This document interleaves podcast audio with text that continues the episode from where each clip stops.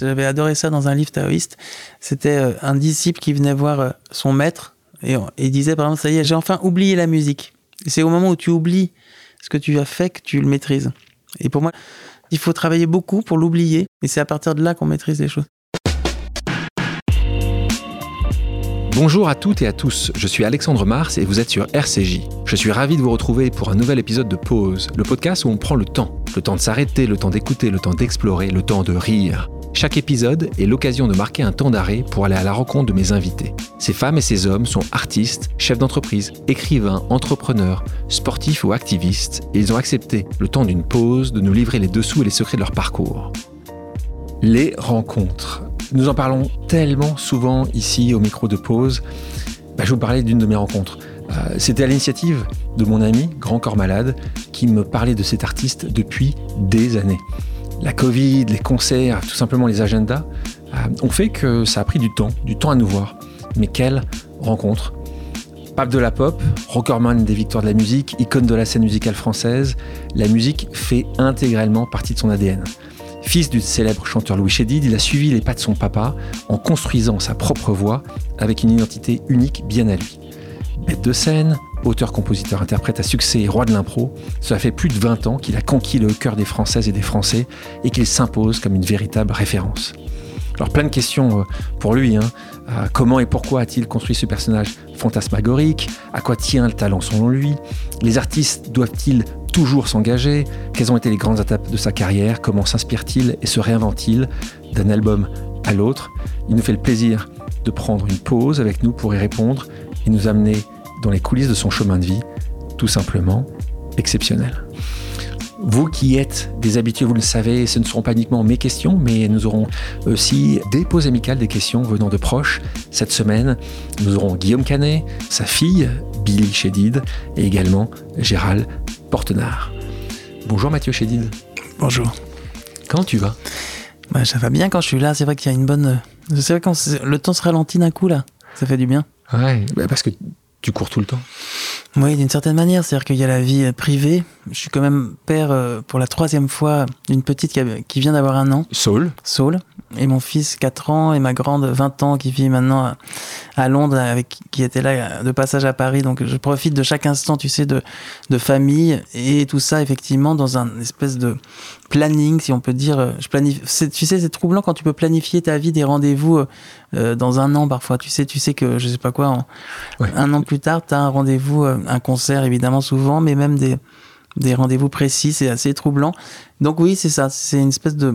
Je suis un homme pressé. Je sais que quand tu es en tournée, tu arrives, tu sais à l'heure où tu arrives, tu sais à quelle heure ça se termine. C'est la même chose dans ta vie d'aujourd'hui Non, c'est moi je, je, suis... Tu te laisses aller Oui, oui, dans ma vie, c'est le contraire. C'est-à-dire que je suis vraiment...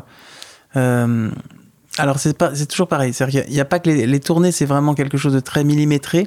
Il y a aussi euh, la créativité euh, en studio.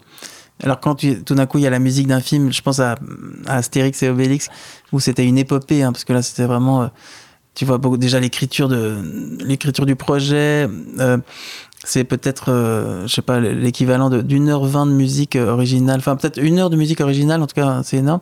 Et euh, ça passe de la musique chinoise à la musique celte en passant par du, enfin, tous les styles.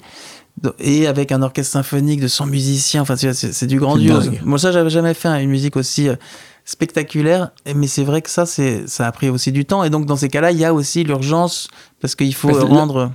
Pour ceux qui, et encore une fois, qui te connaissent bien, tu fais beaucoup, tu as beaucoup de faits de, de collaboration, tu as fait beaucoup de musique de film, tu as commencé, je crois que c'est la première justement, avec ton pote Guillaume Canet, ne le dit à personne. c'est ça. Celui-là, euh, ce que tu dis, c'est justement là, pour le coup, ça a été plus rapide que n'importe quel album. Parce qu'en 4 heures, c'est ça. tu l'as fait. Donc Alors, je peux raconter l'histoire en 10 minutes. C'est que, en fait, effectivement, Guillaume m'appelle un jour. J'étais en train d'écrire des chansons pour Vanessa Paradis à ce moment-là. Divini Et euh, Guillaume m'appelle en me disant Écoute, on vient de me planter euh, pour la musique de mon film.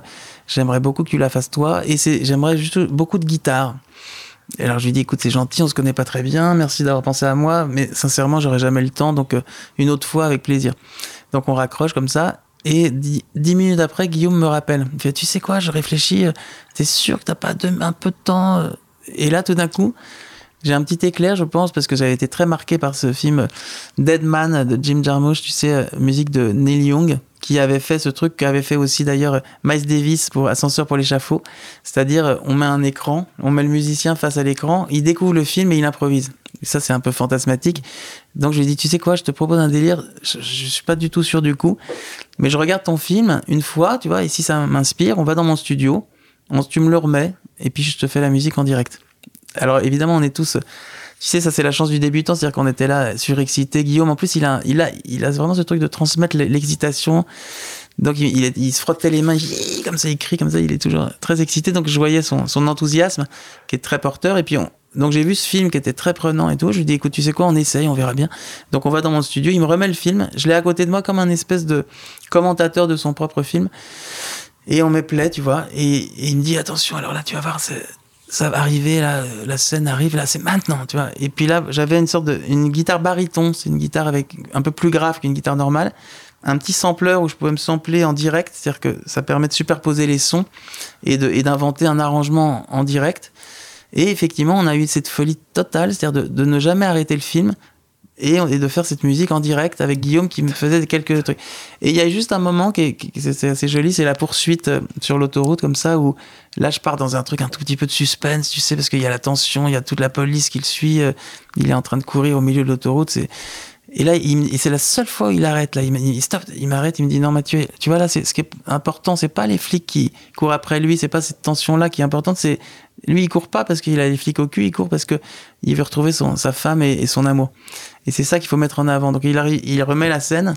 Et là, je pars dans un truc plus romantique. Et voilà, c'est la seule fois où on a arrêté le film. Ça, tu l'as refait? T'as essayé de le refaire ou justement tu t'es dit ça se fait qu'une fois? C'est ça. En fait, ce qui est intéressant, c'est de remiser à chaque fois. C'est-à-dire se dire, bon, on l'a déjà, ça c'est fait. Donc, et, bon, en plus, le truc, l'ironie du sort, c'est que tu sais, quand euh, les producteurs ont vu le, film avec la musique, était en plus, tu sais, souvent les copies de travail, ils te font la, ils te, font, ils te mettent la musique en mono, ça sonne pas super. en plus, ils entendent une un seul instrument un peu arty comme ça. Les mecs étaient, ils étaient effrayés. Ils ont été voir Guillaume, ils ont dit mais tu veux qu'on perde tout nos, notre public avec ça, c'est impossible. Donc ils lui ont dit tu changes cette musique immédiatement. Et donc Guillaume était persuadé que c'était bien. Donc il a pas cédé. Donc il a dit écoutez moi c'est ça où je, je sors pas le film. Lui il peut être de mule comme ça. Et donc, effectivement, on a sorti le film. L'ironie du sort, ça c'est un peu pour se la péter, mais on a eu le, César, les victoires de la musique et tout ça. Enfin, c'était dément parce que c'était. C'était unique. Parce que justement, c'était une espèce de, d'audace totale. Boulogne-Billancourt, 1971. Mm. Donc, tu nais dans une famille artistique, arty comme, comme on dit, fils de Louis Chédid, maman Marianne, que tu appelles Baya, qui a écrit une magnifique chanson mm. euh, euh, sur Baya, sœur euh, et frère, puisque tu as un frère, il s'appelle Joseph, tu as deux mhm. sœurs, euh, Anna et Émilie. Mhm. Euh, tout le monde dans le domaine artistique. Tout le monde. C'est vrai.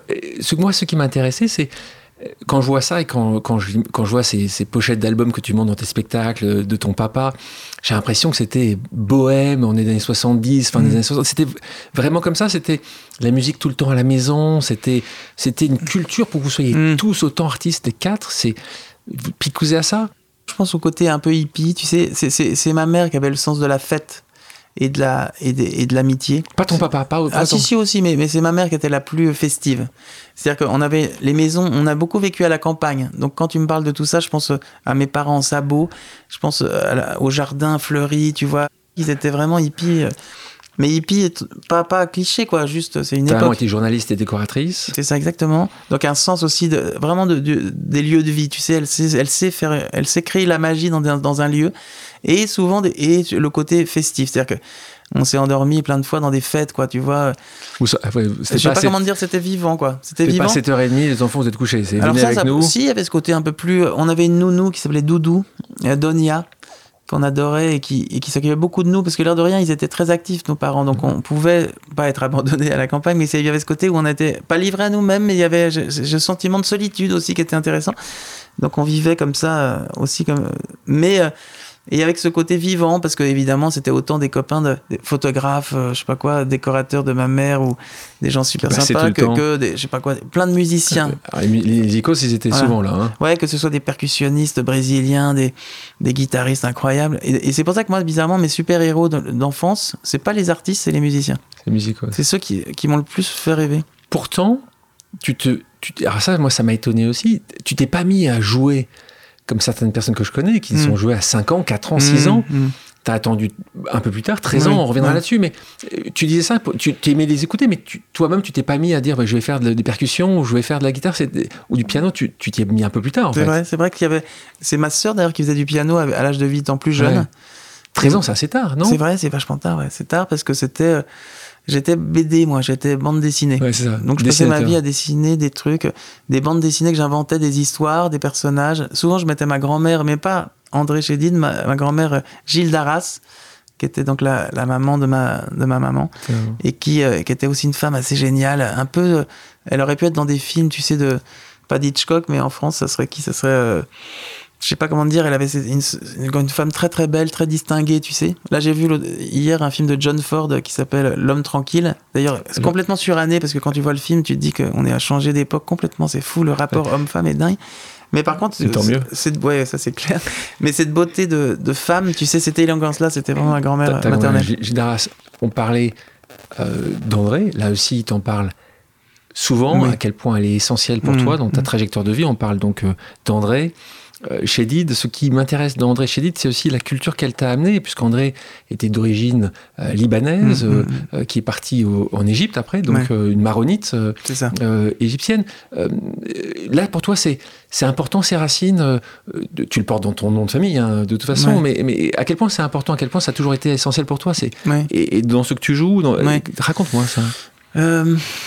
Tu sais, c'est aussi le, le magnétisme, le charisme des gens, l'aura. C'est-à-dire que.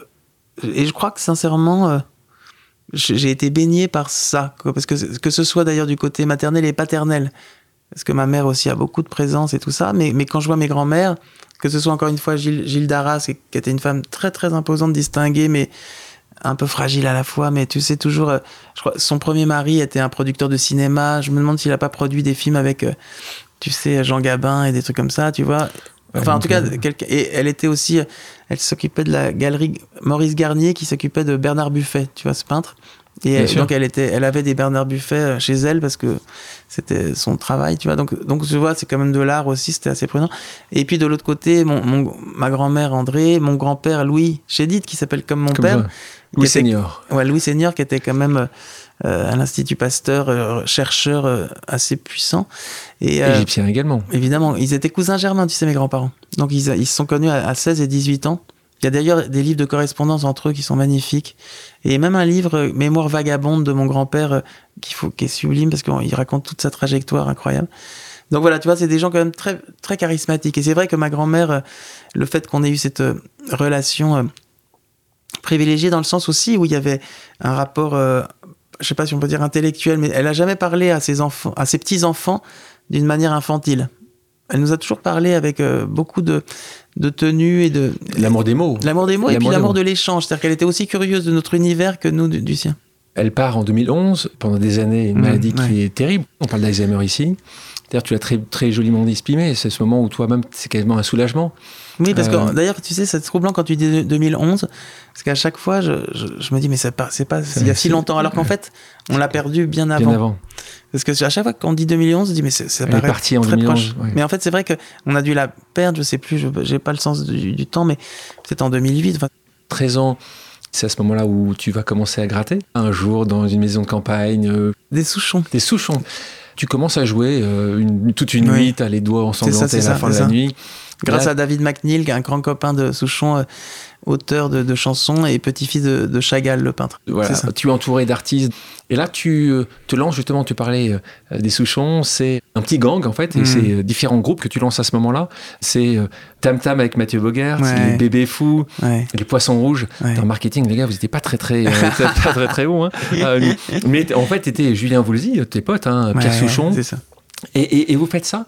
Et c'est marrant d'ailleurs, parce que vous le faites justement euh, avec une pression certainement très sympa, parce que vous avez 14 ans, donc, ou 15 ou 16 ans, donc c'est encore sympa. C'est quoi tes inspirations musicales à ce moment-là? Il y en a une seule. Que toi, t'es guitariste là, tu chantes pas. Non, non, je dois faire vaguement des chœurs et encore, même pas. Qui chante là à ce moment-là? C'est Pierre, Pierre Souchon plus. Pierre? Et euh, peut-être. euh, bah, Julien, à l'époque, chantait un peu. Il y avait aussi Antoine Benguigui, le fils de Jean Benguigui, qui était un super pote à moi et qui devait chanter un peu aussi. Euh, et en fait, bizarrement, on avait une influence majeure, les Beatles. donc en fait, on a fait quand même nos premiers concerts, c'était essentiellement 80% des reprises des Beatles.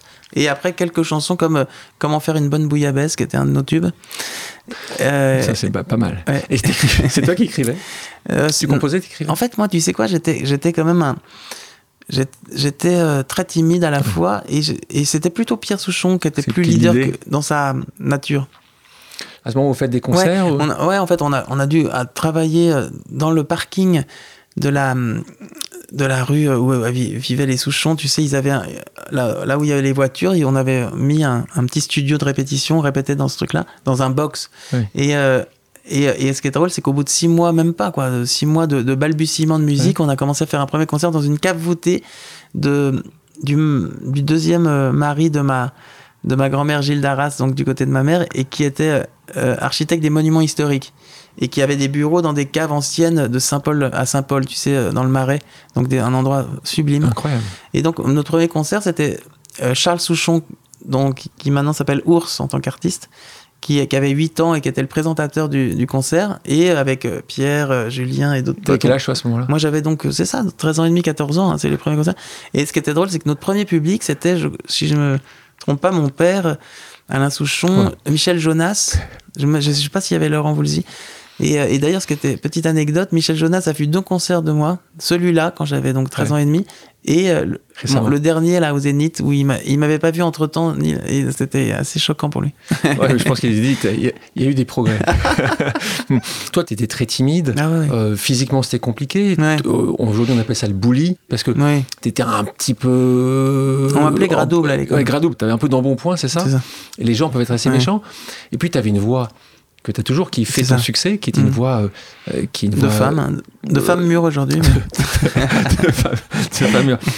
Ça, ça, euh, souffrance euh, forte. Oui. Oui, c'est vrai que c'était pas facile tous les jours, hein, parce que c'était, euh, tu sais, de, de se sentir spectateur de la vie, de- de- d'être toujours. Surtout le monde féminin aussi était un monde hostile. Enfin, non, un monde Qui était pas pour extrêmement. toi en fait, qui n'était pas pour Bah, toi. en tout cas, qui était- j'étais très fantas... un monde fantasmé, mais inaccessible. Ouais, c'est inaccessible, c'est Et ça. surtout, j'avais des, co- des copines, mais qui étaient. euh, Enfin, j'avais des copines, comment dire J'avais un rapport amical, quoi. Tu vois, je, je sais pas, il y avait quelque chose de. de- j'étais, ouais, ouais, j'étais mal dans, dans ma peau, c'est vrai. Ouais, ça, c'est- ça, ça a l'air en tout cas. Ouais, ouais, c'est clair. Et c'est, euh, et c'est, da- et c'est marrant comme ça reste euh, toute sa vie, même si c'est transformé autrement. hein. Je veux dire, j'ai quand même changé depuis, mais mais il y a quand même un, un fond et qui est, qui est quand même un trésor aussi de la vie parce que ça donne une, une vraie sensibilité. Dans ces années d'école, on peut pas dire que tu es le meilleur élève de la classe. Non. Euh, on, on va, On peut va- dire que je suis le pire, je pense. Ouais. Ouais. Comment les parents qui te donnaient beaucoup d'amour euh, réagissaient par rapport à ça? Ils, Alors- ils comprenaient? Oui, parce qu'il faut quand même savoir que tout ça vient aussi euh, de, j'ai envie de dire. Mais euh, c'était Merci des- papa, merci maman. C'était des antiscolaires les deux, mais vraiment. C'est-à-dire que mon père, à l'école, c'est un truc qui. Mon père, a- mon père et l'autorité, c'est c'est quelque chose d'incroyable. C'est-à-dire qu'il il y a pas de. C'est vraiment un problème très fort chez lui. Alors, il faut comprendre, hein, vous le savez peut-être pas, euh, chère auditrice, chers auditeurs, mais le bac arrive et le camarade Mathieu, au lieu de bachoter, se barre en tournée euh, tu t'évades pendant être un groupe de blues, c'est ça, hein Putain, t'es balèze. hein. Et mais, ouais, mais. Et ton papa il dit, il doit être content. Il dit, mais surtout, passe pas ton bac. Oui, c'est un mélange des deux, quoi. Il- je pense qu'ils sont, ils sont entre deux, parce que l'air de rien, ils, se- ils seraient contents que je passe mon bac, peut-être un peu quand même. Mais euh, à un moment, il lâche prise, parce qu'il il voit aussi l'obstination. Tu vois, j'étais quand même extrêmement. C'est-à-dire que ce vrai, vrai euh, coup de foudre, tu vois, euh, à 13-14 ans pour la guitare, a été sincère, quoi. C'est-à-dire que j'étais vraiment obsédé. Tu vois, c'est à l'époque où on achetait encore des VHS, et, on- et aujourd'hui, il y a les tutos, c'est un truc Ouais. de dingue, mais à l'époque, il n'y avait pas tout ça. Donc tu acheter une Donc, cassette des vidéo, cassettes tu de, mettais de prof, tu tu sais, de prof de Jimi Hendrix, de Ouais. machin, de ce que tu veux, de guitariste. Et, et là, je passais vraiment des heures et des heures. J'ai jamais travaillé depuis autant. Autant qu'à ce moment-là. Où là, je, vraiment, c'était une folie. Et donc, c'est, ils ont bien vu qu'il y avait quand même quelque chose qui se passait. Il y a un moment Ouais. clé. Il y avait un truc important, c'est que j'étais pas du tout rebelle. Tu vois, j'étais très docile. Ouais. D'une, presque trop gentil, trop doux, trop mou, peut-être un peu même. Et je me rappelle qu'il y a une fois où mon père m'avait dit, mais c'était en Corse, en vacances.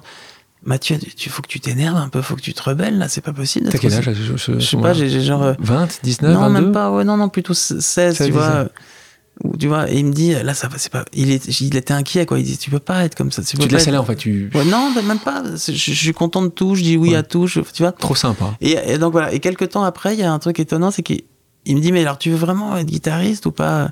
Je lui dis, ouais, j'aimerais bien. Et là, parce que ça, ça, ça, ça lui rappelle aussi ce que lui disait son père. Mon père me dit, d'accord, mais il faut que tu sois le meilleur.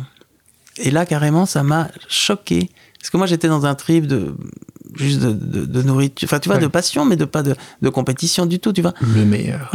Et ça m'a, et là, et là, je me suis rebellé. Je, je suis parti dans ma chambre furieux, quoi. Je sais pas, ça m'a vraiment choqué qu'ils me disent ça. ça j'ai pas trouvé ça cool, parce que ça faisait euh, compète à fond. Et d'une certaine manière, c'est pas que je suis le meilleur, loin de là, mais je- enfin, non, mais je veux dire en tout cas, C'est pas, pas- eh, euh, c'est- bon, encore une fois, moi je suis, je suis euh, un piètre euh, musicien. En tout cas, les gens que je connais, ils considèrent que t'es dans la liste, t'es quand même tout en haut de la liste. En Guitariste. Oui, oui, euh, oui, oui, oui, c'est ça. D'ailleurs, quand je parle de ça, je pense, je Oui, je pense sais à que la tu guitare. parles de hein. guitare là. Mais Mais, c'est- sûr que deuxième ton papa, il faut que tu sois Oui, le c'est meilleur. ça. Tu penses que quand tu dis c'est, on a tous un moment, ça, certainement, on a tous un moment clé. Ouais. Tu penses que ce moment-là, il est clé pour toi? Bah, en tout cas, il est revenu dans ma tête souvent, mais pas comme un truc, euh, plutôt comme un truc désagréable, hein, parce que j'ai jamais eu, jamais vraiment eu envie de suivre ce, ce- ce conseil. Et mais, Mais- mais, je vois qu'en tout cas, fin- alors meilleur, c'est toujours délicat, hein, mais en tout cas, excellent. voilà. Non, mais en tout cas que, que ça m'a poussé sans, inconsciemment peut-être. Tu vas quand même dans la meilleure école de Mm. musique au monde. Tu pars aux États-Unis, tu vas à Mm. Berkeley. Tu reviens, tu viens guitariste. Tu te construis un autre toit. Mm. En 96, hein, tu es encore tout jeune. Tu commences à écumer euh, les scènes. Et là, tu travailles sur l'album Paniac de Billy the Kick. hein. C'est ça, hein, le premier. Ouais. Et, et donc là, c'est là. C'est. C'est le premier M. Mm. C'est- Il est comment d'ailleurs T'as une photo du. Moi, je ne l'ai pas vu. Là, enfin, Oui. je, je me vois, mais je sais pas quelle première fois. La première fois, tu. Qui n'est Alors, pas, le- qui est pas du tout le C'est M ça, qui est ça, sur ça, hein. ça. Non, parce qu'en fait, là, c'est un concours de circonstances. C'est quand, effectivement, euh, je sais plus, alors c'est un peu lointain, mais je sais plus comment s'appelle la chanteuse de euh, Billy the Kick. Enfin, ça me reviendra, mais, mais euh, elle m'appelle parce qu'elle doit savoir que je m'appelle M, mais c'est le début. Et le concours de circonstances, c'est que dans son, dans son, opé- dans son espèce de trip un peu euh, fictif, un peu, tu sais, c'est presque un opéra rock, son truc. Il y a un personnage maléfique qui s'appelle M, qui est un peu comme M le maudit, je, Ouais. je pense plutôt. Et donc elle, elle, et donc elle s'est dit, bah, génial, c'est M qui va faire M. Enfin, tu vois. Donc, mais- et moi j'étais à mes prémices de tout ça. Je pense qu'il y a un espèce de concours de circonstances. Mais là, c'est un espèce de M qui est dans l'univers de Billy the Kick. Billy the Kick. Ouais. Là, premier album sono, Mhm. le baptême. Là, comment, comment les gens réagissent à ce personnage-là? T'es proche? Il y a vraiment deux écoles. Il y a deux écoles, mais je dirais que la, la majorité sont quand même un peu consternés par, par, le, par le truc, quoi. Ils se disent, mais c'est quoi ce. Mon père, évidemment, hein, il me dit, Mathieu, tu sais quoi, je te conseille de- d'arrêter tout de suite là, ton truc, là, avec ton, ta, coi- ta coiffe et. Enfin, ta, ta coupe de cheveux. Ah oui, il est furieux. Enfin, il est pas furieux du tout, il est inquiet pour moi. Il dit, là, franchement, c'est- c'est- Ah, mais vraiment, hein. Il dit, c'est pas possible ton truc là. Et. euh, Il te voit chanter d'ailleurs. Qu'est-ce qu'il pense quand il te voit t'entend chanter pour la première fois? Bah écoute, je crois que. c'est- c'est- Non, Il t'en il- parle ou C'est une voix guitariste, toi. Oui. Là, tu. Non, non, pour tout le monde. C'est ça, c'est ça. C'est un peu surprenant. En fait, c'est ma crise d'ado. En fait, tu sais que j'avais pas fait euh, justement Tu plus, plus jeune. après. Je l'ai fait à ce moment-là, en fait, parce que et en fait là, j'étais dans un délire de désinvolture totale où quelque part, j'avais tout assez- cool sur toi. Ouais. Revenons sur ce premier album. C'était pas loin de Oui, pas très bien se passer quand même. hein. C'était pas évidemment des grandes salles et tout, mais sur scène, Ça se passait ça toujours très bien. super. Ouais. Alors même s'il y avait pas grand monde, hein, il y a même des concerts où on allait dans la rue en demandant aux gens de rentrer dans la salle parce qu'il y avait 10 personnes dans la salle. Les premiers concerts évidemment, mais quand même il y avait un truc de, qui existait sur scène, tu vois. Et le disque, imagine-toi qu'à l'époque, j'en avais vendu peut-être 5000 ce qui était un four absolu, alors qu'aujourd'hui ça commencerait à être pas mal. Le succès. Mais euh, pas- peut-être pas un succès, mais tu vois, ça a changé le monde a disque. changé. C'est cette chanson que tout le monde connaît parce que Mm. tu la joues souvent encore et elle Mm. plaît toujours autant. Maki Sador. Mm. Alors l'histoire réelle, c'est vraiment que ton responsable du label était trop macho. C'est vrai. C'est ça, hein, un italien macho. Il freine un petit peu, c'est ça? En fait, simplement, il, il la trouve pas super cette chanson parce que ça. Enfin, il comprend pas trop le- l'humour du truc. Mais c'est normal. Mais c'est l'italien. ouais, ouais. D'ailleurs, le père à son âme parce qu'il est, il nous a quittés euh, d'une manière assez. Que je, l'ai- je l'ai Ok. perdu de vue avec le temps, mais, mais euh, enfin, bref, c'était une histoire un peu trouble. Mais donc ce trouble. côté macho, lui, il comprenait Ouais. pas en fait. Il, Il disait, comprenait mais- pas et puis il, il m'a dit ah non non ça tu tu peux pas faire ça et, et puis en fait j'étais convaincu depuis le départ que c'était la chanson à sortir et il voulait pas la le faire et donc ça a été toute une histoire mais jusqu'à ma sœur qui a presque produit le clip Il a financé. l'a financé parce que euh, la maison de disque voulait pas donner euh, trop d'argent pour, pour. et la euh, Laurence Twitou donc était la directrice du label. Euh, tu sais, en plus, pour moi, c'était extraordinaire. J'étais chez deux labels qui étaient le label d'Erita Mitsuko, des Négresses Verses, d'Ayam. De, ça veut dire, c'est sûr qu'il te, il te parlait comme pour ton premier album, c'était la classe. C'est pas mal quand même. C'est beau. Donc c'est pour ça que. Et elle, elle a juste dit un truc, euh, sans y croire une seconde, mais elle a dit par contre, il faut que, ça, faut que, faut que tu fasses de la danse dans ce, dans ce clip. Donc on avait juste ce petit brief là. Mais d'où elle pense à ça? D'où elle dit il faut de la danse, c'est quand même Parce que tu sais, j'imagine que c'est l'époque un peu de. c'est quand même assez bien pensé. Hein, parce c'est vrai. Et là, on s'en souvient tous. Je pense que tout le monde a vu ce clip-là. C'est ça. Donc, si bravo, merci ta sœur aussi d'avoir financé. Ouais, ça c'est sûr qu'elle a déchiré. Et puis Gladys euh, Gambi, qui, est, donc, la, qui était la femme d'Hubert Blanc-Francard, tu sais, euh, qui est un grand ami. Alors, Hubert, c'était bon, c'est tout un lien, mais c'est le frère de, de, Sinclair, Mathieu Blanc-Francard, Sinclair, avec qui que j'accompagnais. commencé en guitariste, solo, Et puis c'est toute la bande de Philippe Zdar, aussi producteur, mixeur. Enfin bon, donc euh, c'est toute une bande de gens euh, bien hype de l'époque aussi qui, qui, ont fait que ça. C'est vrai qu'il s'est passé quelque chose. 99, tu sors ton deuxième album, je dis M, euh, qui contient de nombreux succès. Je dis M, Onde sensuelle, Monde virtuel. Je dis M fait partie des chansons cultes. Ta voix est exceptionnelle, donc alors ça, j'ai du mal à y croire, tu vois, encore. Toi, tu crois pas Ouais. Ah, putain, tu me dis qu'encore aujourd'hui, t'as ah du mal à y croire. vraiment. tu peux pas savoir, mais c'est vraiment pas un faux machin. J'assume complètement le côté, tu sais, euh, d'avoir une voix singulière, et ça, c'est ça qui me plaît vachement. Mais dire que je suis bon chanteur, ça, c'est il y a une différence entre les deux. c'est dingue. Mm. Ça, moi, ça, je... Ça me fascine ce que tu me dis. Ouais, mais c'est c'est pas de la tu vois Non, c'est pas de la fausse modestie, ça je, je, le sens et je le, je le sais. Euh, donc auditrices auditeurs, nous n'aurons pas. Ah si tu veux, je, peux, je peux essayer. Tu peux essayer? Je, Genre, je dis aime et je le sème sur ma planète. Je dis aime comme un emblème, la haine je la jette. Je dis aime. aime et tu vois, ce qui est intéressant, c'est que je chante comme je joue de la guitare. C'est-à-dire que je chante comme, euh, comme on fait du blues, tu sais. Et quand, quand j'ai pas la guitare, c'est comme si j'avais pas les repères du chant. Enfin, c'est, en tout cas, moi, je, moi, je kiffe. Euh, Mathieu, je te propose maintenant une pause amicale. On a demandé à quelqu'un qui te connaît, on leur a dit Est-ce que tu peux nous poser une question sur M? On écoute. Bonjour Matt et bonjour Alexandre. Merci pour cette invitation et mes meilleurs voeux pour cette nouvelle année. Matt, il y a plus de 20 ans, tu as créé une chanson qui est incontournable, que ta grand-mère a écrite, André Chédid, et qui disait ceci. Je aime et je le sème sur ma planète. Je aime comme un emblème, la haine je la jette. Je voulais savoir aujourd'hui en 2023, quel serait ton nouveau message Quel serait le message que tu voudrais transmettre aux générations à venir euh, Celles qui t'aiment, celles qui t'aimeront. Et, euh, et voilà, c'était ma question. Euh, je vous dis à bientôt. Au revoir. Quelle belle question. Gérald Portenard, qui connaît depuis 20 ans. Vous étiez au départ parents d'élèves ensemble avant qu'il te rejoigne, qu'il fasse les coiffes, qui un artiste, quelqu'un de ah oui, magnifique. il m'a vraiment beaucoup aidé sur le côté sur les looks, tu vois l'évolution de, de, M à partir de Mister Mystère avec cette coiffe en plume incroyable jusqu'à les coiffes hein. ouais, ouais, la coiffe de rivalité exactement beauté. elle est sublime c'est un artiste c'est un artiste et puis c'est un ami et puis c'est vrai qu'on a cet échange, c'est-à-dire que j'ai toujours un tout petit peu l'intention première et tout ça, il arrive à la transcender, enfin c'est très beau. Et belle question. Ouais, c'est une belle question. Message que tu voudrais transmettre aux générations futures. C'est vrai qu'il y a un truc assez troublant avec ce jeu d'IM, c'est que, qui sont les mots de ma grand-mère, c'est que c'est comme tu dis, on, on vieillit ou on grandit avec ces chansons. Et euh, c'est comme quand tu relis un livre ou que tu revois un film euh, pour la huitième fois, tu, tu vois pas, t'as pas les mêmes messages, t'as pas les mêmes choses. Et ce jeu d'IM, par contre, ça c'est certain, tu vois, par rapport à un Machistador, qui est, je sais pas si on peut dire qu'il est daté, mais il est, il correspond à, un état plutôt de vieil adolescent ou de, jeune adulte. Enfin, Tu vois, je dis M, ça c'est vraiment l'intemporalité. Et ça, c'est les mots de ma grand-mère. C'est que ma grand-mère a toujours eu cette, cette chose de de, de, transcender par ces mots, la simplicité de ces mots, la puissance de ces mots, etc. Et je dis pour ça est assez troublante parce que comment dire mieux quelque chose d'évident qui en plus est totalement lié à, mon incarnation et à mon à mon, à mon personnage à mon personnage mon porte-bonheur ce M euh, je me rappellerai toujours le jour où je lui ai demandé euh, de m'écrire une chanson en lui disant elle m'a donné elle m'a demandé un thème je lui ai dit M mais je même pas M aimer hein, je lui ai dit M la lettre M et elle m'a envoyé par fax cette chanson en une heure après. Hein. Justement, aujourd'hui, ce serait que si tu demandais à André, ouais.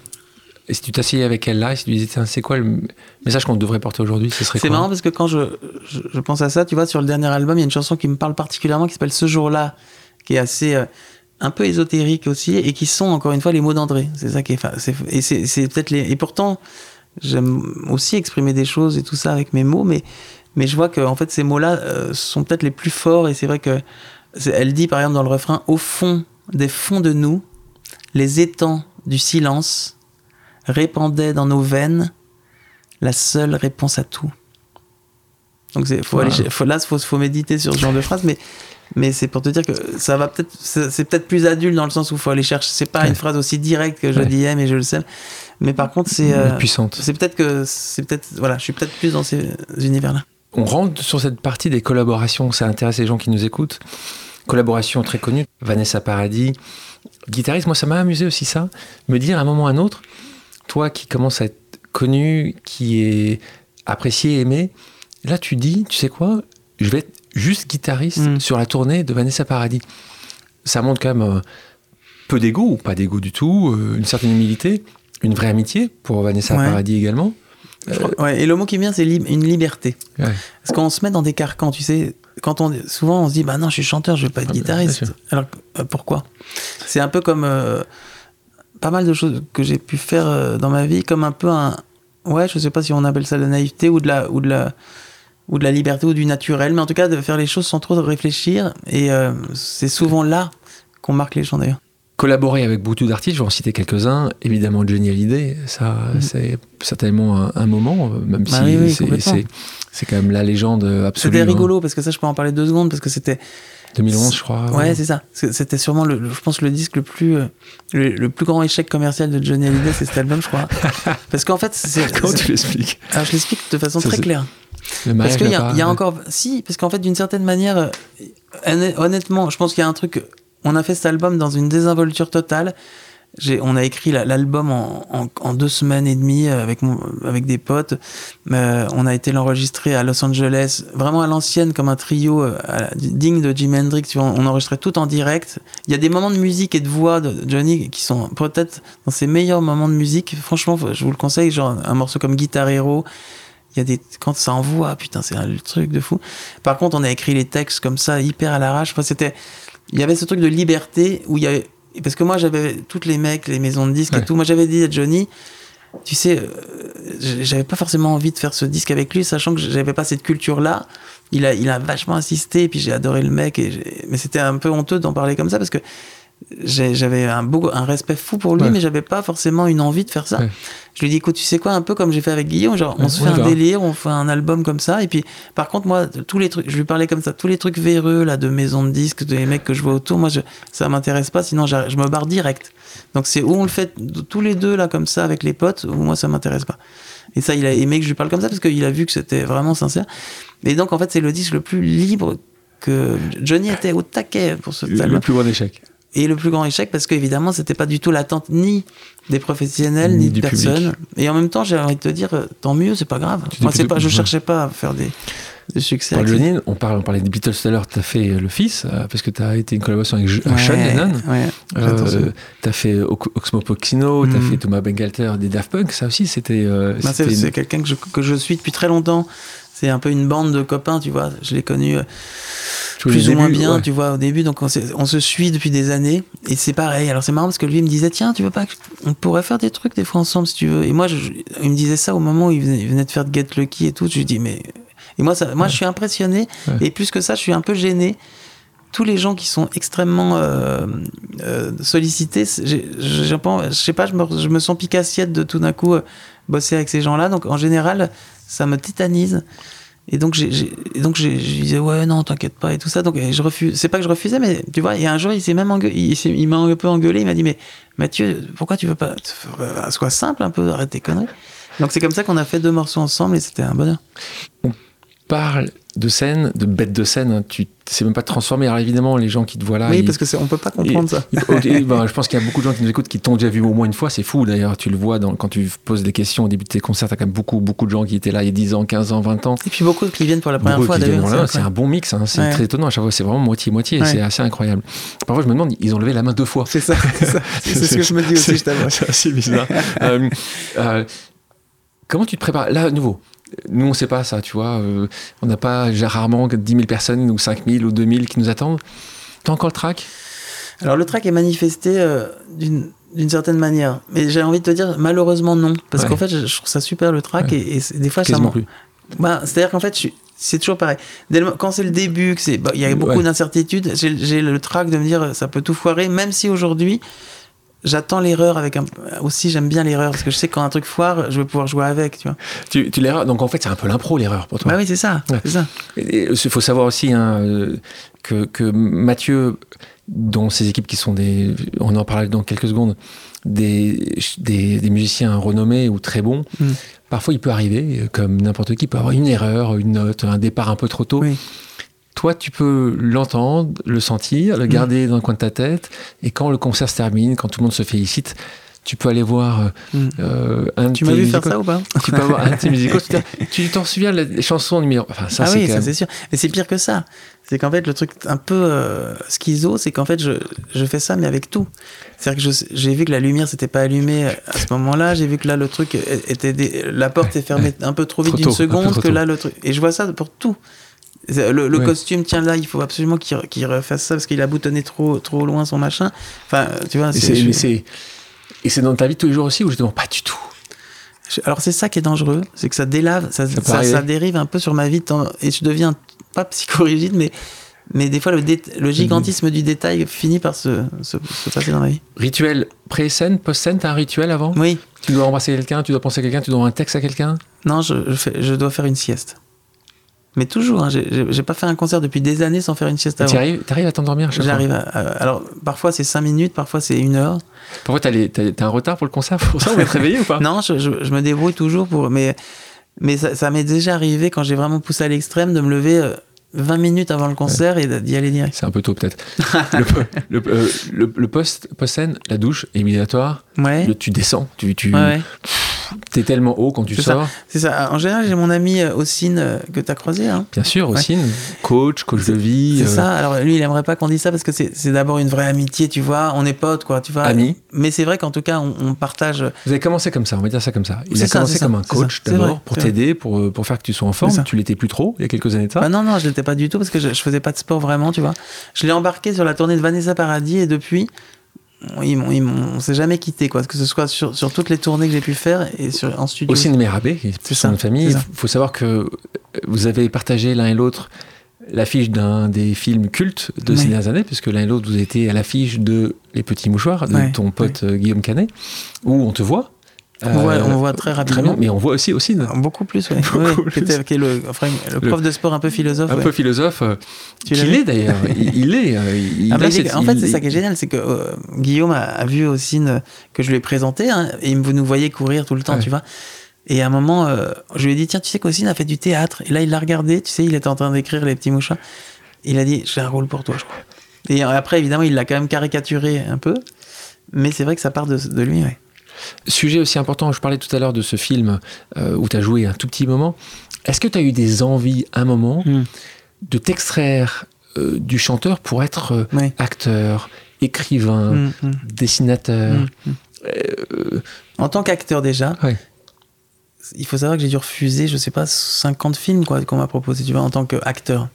Parce que, premièrement, j'ai toujours une vraie question de me dire est-ce que je suis un bon acteur et j'ai un doute? Légitime en fait, Voilà. légitimité. J'ai toujours eu peur du, tu sais, de ce truc un peu, euh, un peu comment dire, ascensionnel de- de- du chanteur un peu à- pas à succès, mais enfin, tu vois, qui commence à être acteur. Je crois que je crois que je supporterais pas être un très mauvais acteur. Je trouve ça terrible, un mauvais acteur. Je suis étonné que ton ami Guillaume Canet n'ait pas réussi à te convaincre. à Alors par exemple, tu vois, un exemple, hein, je, je crois que peu de gens le savent, mais les petits mouchoirs, Ouais. le rôle d'ailleurs génial de d'un des acteurs, euh, ça va me revenir, euh, Laurent Lafitte. Ouais. C'était, il me l'avait demandé que je le fasse moi. Et je lui ai dit non, Jérôme, Guillaume, euh, Jérôme, je l'appelais. Guillaume, tu sais, c'est adorable, mais je, je le sens pas trop de faire ça. Je, je crois que je suis pas capable et tout ça. Et il m'a dit mais moi, je, je- t'inquiète, on va le faire, ça va être génial. Et j'ai pas, j'ai pas osé. T'as regretté Un peu? Non. Non? J'ai- oui et non, c'est-à-dire qu'en fait, c'est. Au en fond, fait, toi, tu en fait, sais- non, j'ai toujours cette espèce de truc de me dire que je n'ai pas la réponse. En fait, tu sais, c'est ce truc, mais je, je- en fait, je fais rien pour l'avoir. C'est un peu bizarre. C'est un peu comme l'anglais. Ouais. Où je, où je, où je pourrais peut-être un peu plus faire des choses aux États-Unis. Et c'est là où je vois que je suis un peu flemmard. C'est-à-dire que quand je, tout ce- quand j'aime un truc, j'ai aucun problème. fond. Mais quand j'ai un doute, j'y vais pas vraiment et là, ça, Mais ça comment pas. savoir si tu aimes sans C'est tester ça. hein. Non, c'est très bizarre. Il faudrait qu'on s'en parle. Famille essentielle pour toi, euh, ascendante et descendante. Hein. Disney Chédid, c'est comme ça que c'est appelé. Et toi, Mathieu, t'es devenu le trait d'union. Ton papa a très bien réussi, mais aujourd'hui, en fait, quand on parle de Louis, c'est le papa euh, de, de Mathieu. On tue peut-être tous le père à un moment ou à un autre? Là, c'est pas toi qui allais tuer, c'est les autres qui ont tué pour toi. C'est presque mon, c'est presque ma, je sais pas si on peut dire ma souffrance ou ma gêne. C'est que puisque je suis tellement pas dans cette trip-là, tu vois, je suis tellement docile et tellement respectueux Ouais. de la, de la, de, de là d'où on vient, de, de, Ouais. de Et nos du paternel. du paternel, de, et puis de son talent incroyable, hein, parce qu'il sait faire, il sait vraiment faire des chansons.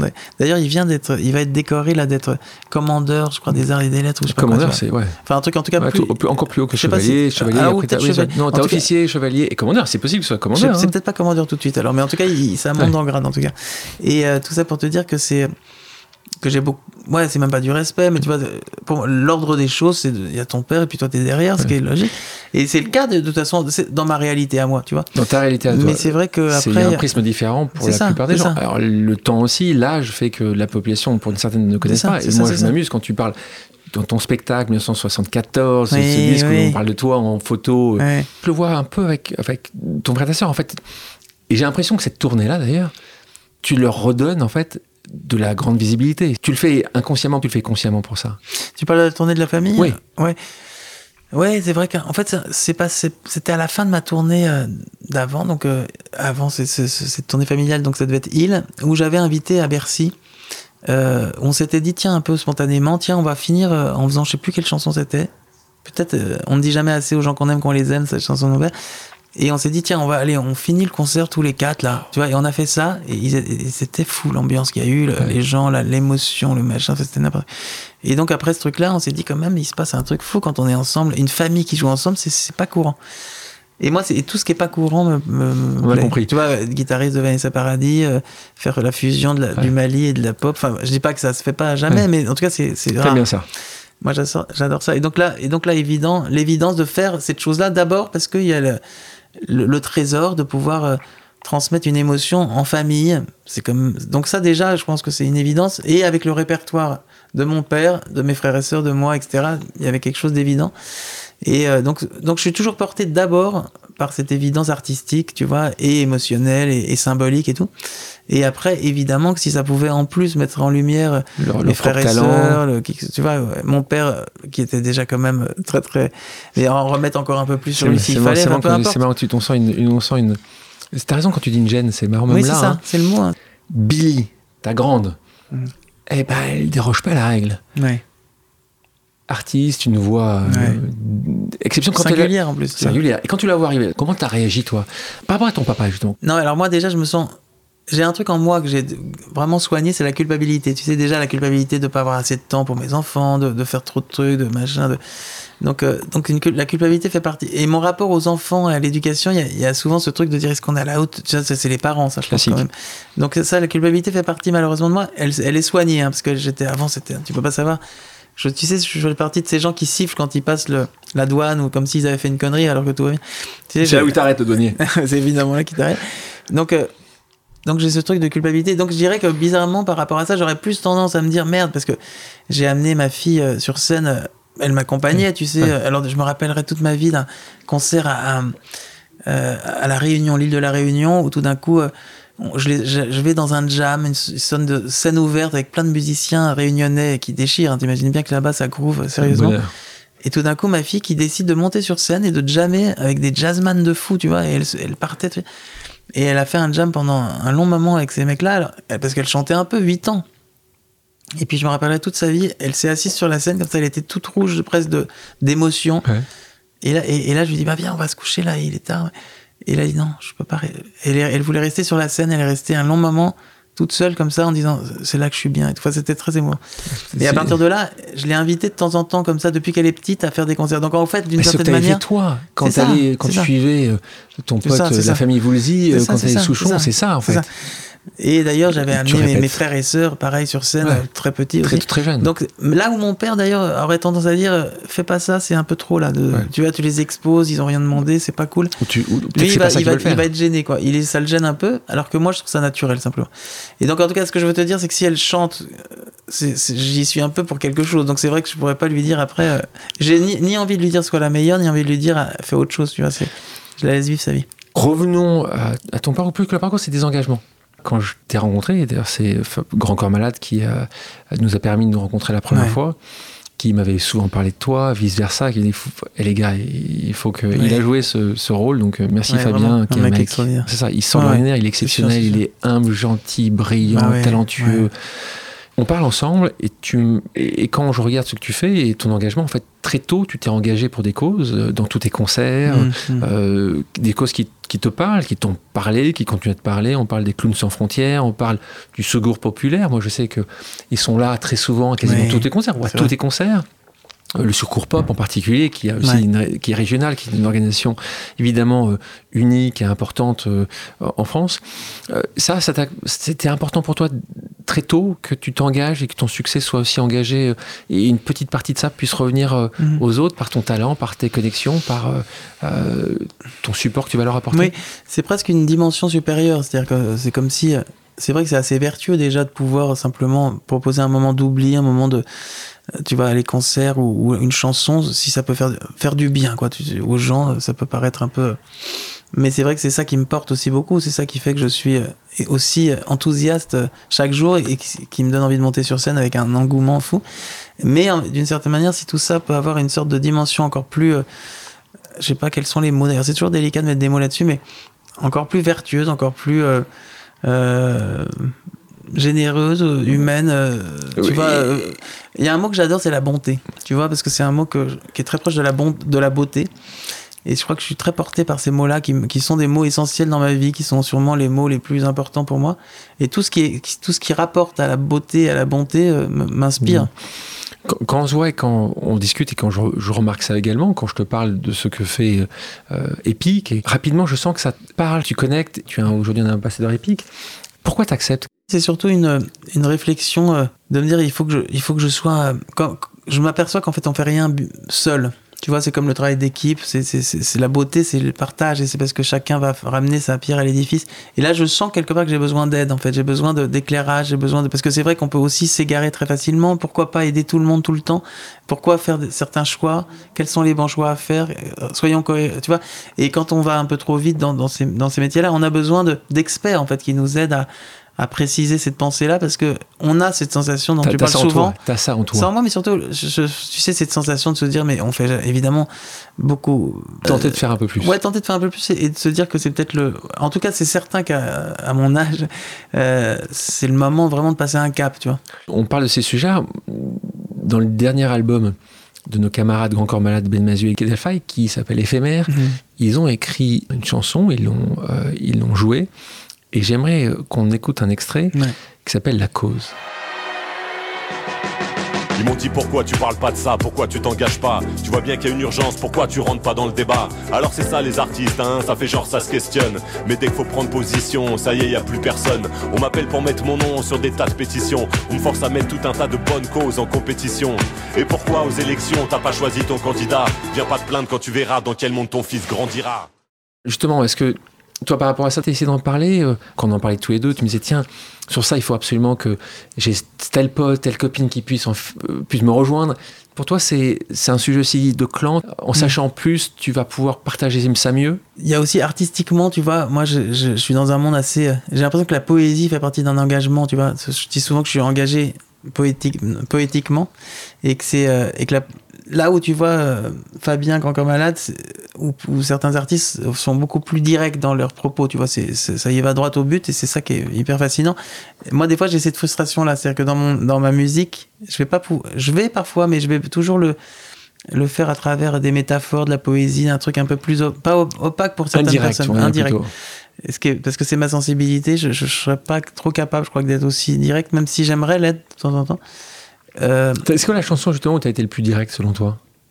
Bah, d'une certaine manière, Billy, justement, parce que là, je parle sans. Là, tu vois, j'avais envie de ça. C'est-à-dire, tout d'un coup, de me dire, tiens, puisque je suis jamais vraiment ancré dans un réel absolu, euh, Billy, c'était ça. Je me suis dit, bah, je vais parler de ma fille, je vais, des petits mots, tu vois, euh, vraiment de ce que j'ai vécu avec elle, sans phare, sans, avec assez peu de métaphores, quoi, un truc un peu plus dire.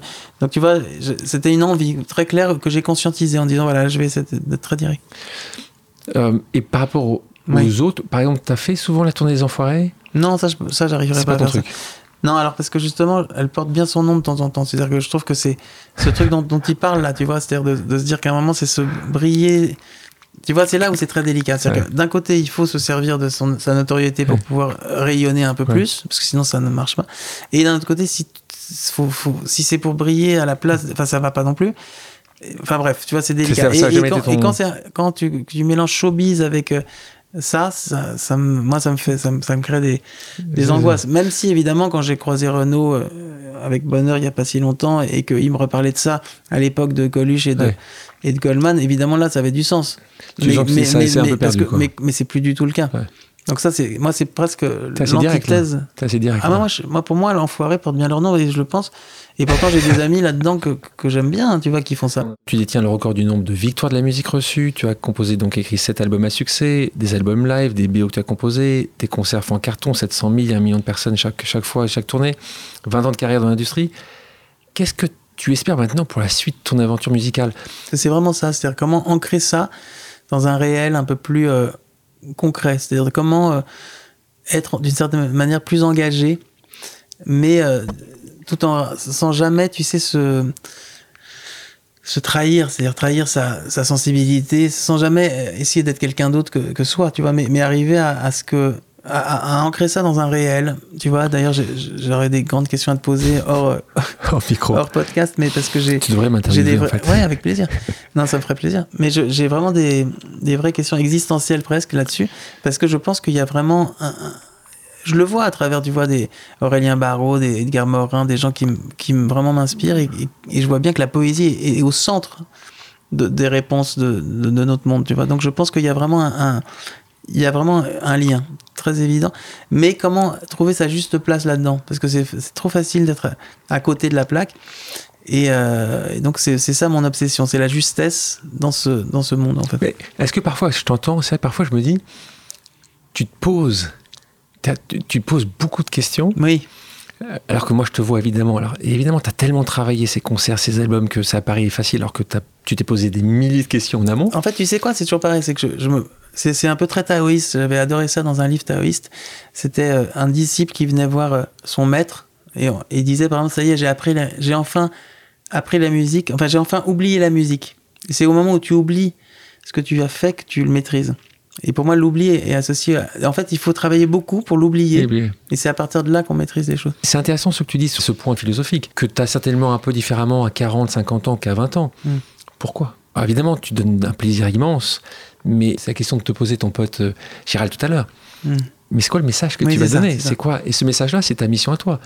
Qu'est-ce que tu portes À quel moment tu le portes À quel moment tu et le faire le bien et le bonheur, on le voit encore, les gens qui hmm. écoutent tes concerts, qui écoutent tes chansons, tu leur apportes quelque chose. Mais ça va être intéressant. Enfin, moi, je vais regarder ça avec intérêt ces prochaines années. Tu vois, c'est vrai que si j'avais une, une épitaphe à mettre euh, le jour où je, suis, où je pars, je crois que ça serait vraiment celle-là c'est j'aime, donc je suis.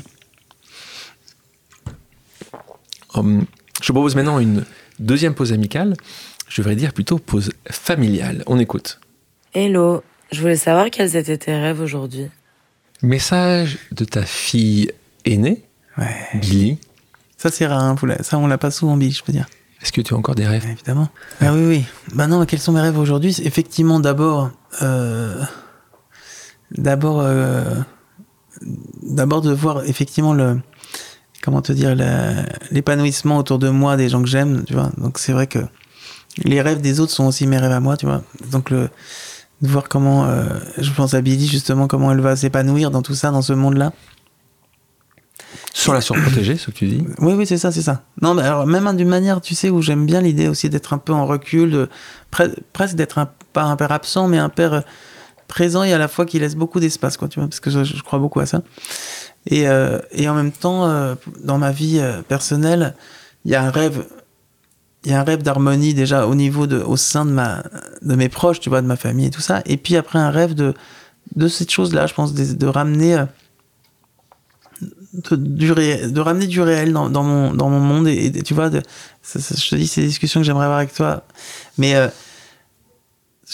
en fait, c'est- comme si j'étais dans une, dans un espèce de cheminement qui est encore de pensée, tu vois, qui est encore un peu en, en gestation, qui fait que j'ai pas les mots qui sortent, mais qui est, mais euh, déjà de toute façon de si d'être dans la continuité de ce que je vis depuis quelques années euh, ça, me- ça me ferait pas de si ça peut continuer un peu comme ça je suis pas contre hein. C'est-à-dire, tu fais ce que t'aimes, t'es Bah, quand même un peu du succès. tu sais j'ai j'ai vraiment cette conscience d'ailleurs à chaque fois que je me lève le matin de de me, de me dire mais c'est quoi ce délire T'as pas ce syndrome de l'imposteur tu veux dire. Ouais. non c'est pas chanteur, ça j'ai l'impression que tu l'as un peu quand tu chantes. Tu dis putain, je suis un peu imposteur, la chanteuse. Alors bizarrement, je vais te dire, j'ai l'impression d'être vraiment à ma place parce que je, je me sens vraiment euh, heureux dans ce que je fais et, et aligné par rapport à tout ça, av- avec, avec la conscience de mes qualités, de mes défauts, tout ça, tu vois, mais d'être en même temps de pas du tout me blâmer par rapport à ça, mais plutôt de, mais de me dire quand même que c'est extraordinaire. quoi. Pause musicale. Est-ce que tu peux me dire quelle est ta chanson culte? Life on Mars de David Bowie parce qu'on l'a fait sur scène. C'est l'incarnation de l'artiste total pour moi et de, de- tu vois et c'est vrai que cette chanson euh, en plus qui est un, un de ses premiers succès hein, quand même euh, d'une grande beauté et d'une grande liberté parce qu'elle réunit autant la théâtralité que la que l'inspiration que la mélodie que plein de choses que les mots évidemment. Moi, évidemment, avec mon nom de famille, elle me parle beaucoup. Euh, on écoute un extrait.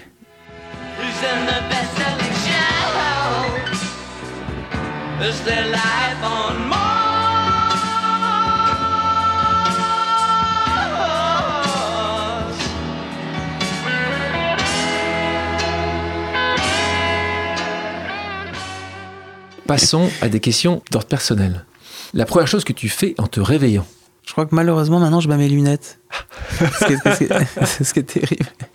Pour voir Loïc à ta femme ou, ça. ou pour regarder ton téléphone? Un- ça, ça peut être plein de choses à la fois, mon fils, ma femme, mon téléphone. Tu mets. Euh, une rencontre qui t'a bouleversé? Euh, Paul McCartney, par exemple, parce que c'était vraiment surréaliste, quoi. Et on s'est rencontrés un jour euh, euh, parce qu'on devait faire la couverture de Rock and Folk, etc. Paul McCartney, c'est une longue histoire. Ça doit être assez incroyable. Mm. Euh, quel conseil tu donnerais à quelqu'un qui souhaiterait réussir dans la musique aujourd'hui? Donc travail, j'ai compris. Non, ouais, c'est vrai, mais je crois que ce serait peut-être vraiment, c'était. C'est toujours délicat de pas faire des poncifs, tu sais, parce que c'est. Mais en tout cas, euh, ce qui est évident, c'est euh, c'est c'est de c'est de mettre en avant ses défauts, quoi. S'il y avait une personne connue, vivante ou décédée avec qui tu aimerais boire un verre de l'amitié, ce serait qui? Là, franchement, j'ai très envie de. Parce qu'on a eu la chance de le vivre euh, plusieurs fois, c'est Edgar Morin. J'adore cet homme. J'ai eu cette chance incroyable parce qu'on habitait dans le même quartier, de, faire des, de vivre des déjeuners en tête à tête avec lui plusieurs fois. Parce qu'il devait avoir aussi de la- une affection pour ma grand-mère et tout ça. Et on a eu des discussions philosophiques incroyables. Et là, je l'ai rappelé, on s'est recroisés il n'y a pas très longtemps. Il n'était pas très en forme et tout, mais, mais je, je rêverais Grand de passer un moment avec lui. Pour une fois, on va faire une question personnelle venant de quelqu'un d'autre que moi. On l'écoute. Salut Mathieu, salut Alexandre. Alors euh, j'ai une question. Je voudrais savoir, Mathieu, je voudrais savoir ce qui te fait peur. Voilà. Parce que moi j'ai l'impression que t'as jamais peur de rien. Donc je voudrais savoir s'il y a quelque chose dans la vie qui te fait peur. Un autre beau message Ouais. d'un grand copain à toi, donc Ouais, Guillaume Canet, ouais. dont on a cité souvent. Quel beau message. Ouais, c'est beau. Qu'est-ce qui Ouais, te fait beau, peur ça. Il te dit, je te sens pas la peur chez toi. Alors écoute, c'est vrai qu'effectivement, euh, ce qui peut faire peur, c'est l'inconnu, euh, mais l'inconnu, euh, c'est parce que je crois que c'est parce que je suis vraiment ancré dans le présent beaucoup. Donc puisque j'ai l'inconnu est, est lié au, au futur, et mais c'est évi- évidemment quand je me déconnecte de- du présent, là la peur arrive parce que évidemment elle est, elle est dans, dans un espèce d'espace un peu flou. Et, et évidemment, c'est quand t'as des enfants que t'as peur surtout parce que tu te dis mais qu'est-ce qu'on va en fait. Voilà. Merci beaucoup, Mathieu, pour ton temps. Pour, tout- pour, voilà, pour moi, on a passé un très bon moment. en Ouais, tout cas. c'était vraiment merveilleux. Merci beaucoup. Merci à toi. Merci à tous d'avoir pris le temps de faire une pause avec nous sur RCJ. J'espère que l'émission vous a plu, inspiré ou fait réfléchir. Si c'est le cas, je compte sur vous pour soutenir Pause sur radio-rcj.info ainsi que sur toutes les plateformes d'écoute. À bientôt sur RCJ pour un nouvel épisode de Pause.